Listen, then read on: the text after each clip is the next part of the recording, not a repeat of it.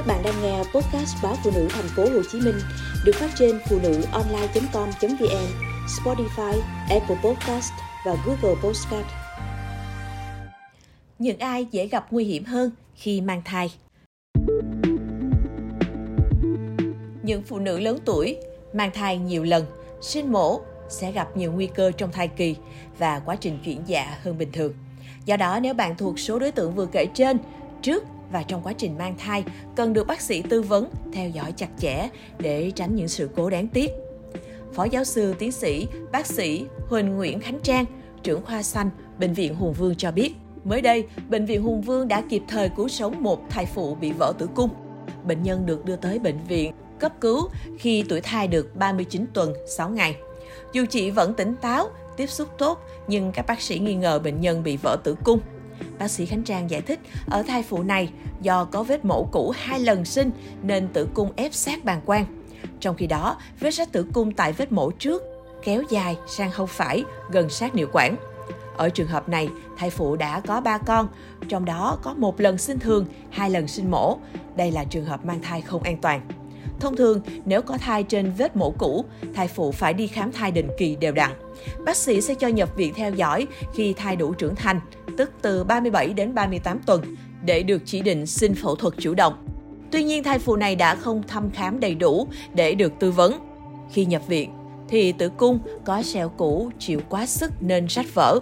Không chỉ Bệnh viện Hùng Vương mà gần đây, Bệnh viện Nhân dân Gia Định cũng liên tiếp ghi nhận những thai phụ gặp sự cố thuộc nhóm lớn tuổi hoặc từng sinh mổ, mang thai nhiều lần. Ngoài ra, bác sĩ chuyên khoa 2 Nguyễn Thị Minh Huyền, phó khoa sản thương Bệnh viện Nhân dân Gia Định cũng nhấn mạnh, nhau cài răng lược luôn là một thách thức với các bác sĩ bởi nguy cơ mất máu, nguy hiểm tính mạng cho cả mẹ và con luôn thường trực dù có được chuẩn bị kỹ. Vậy làm gì để có thể hạn chế nguy cơ trong thai kỳ?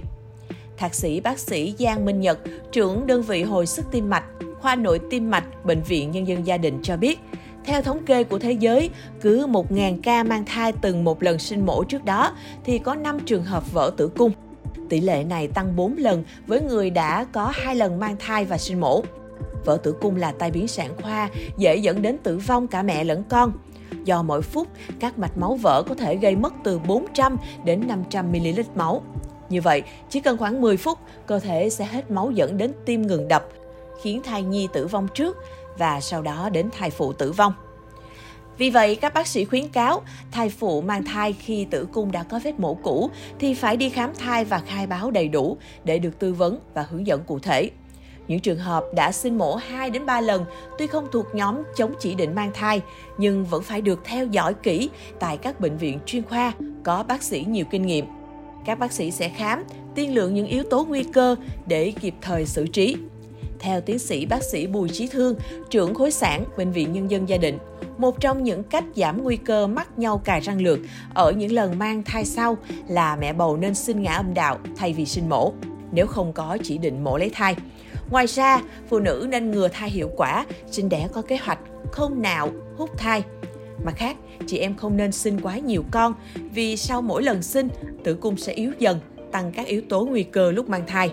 Thai phụ cần khám thai định kỳ, siêu âm phát hiện sớm nhau cài răng lược cũng như các bất thường trong thai kỳ để có hướng xử trí sớm, tránh nguy hiểm cho mẹ và bé.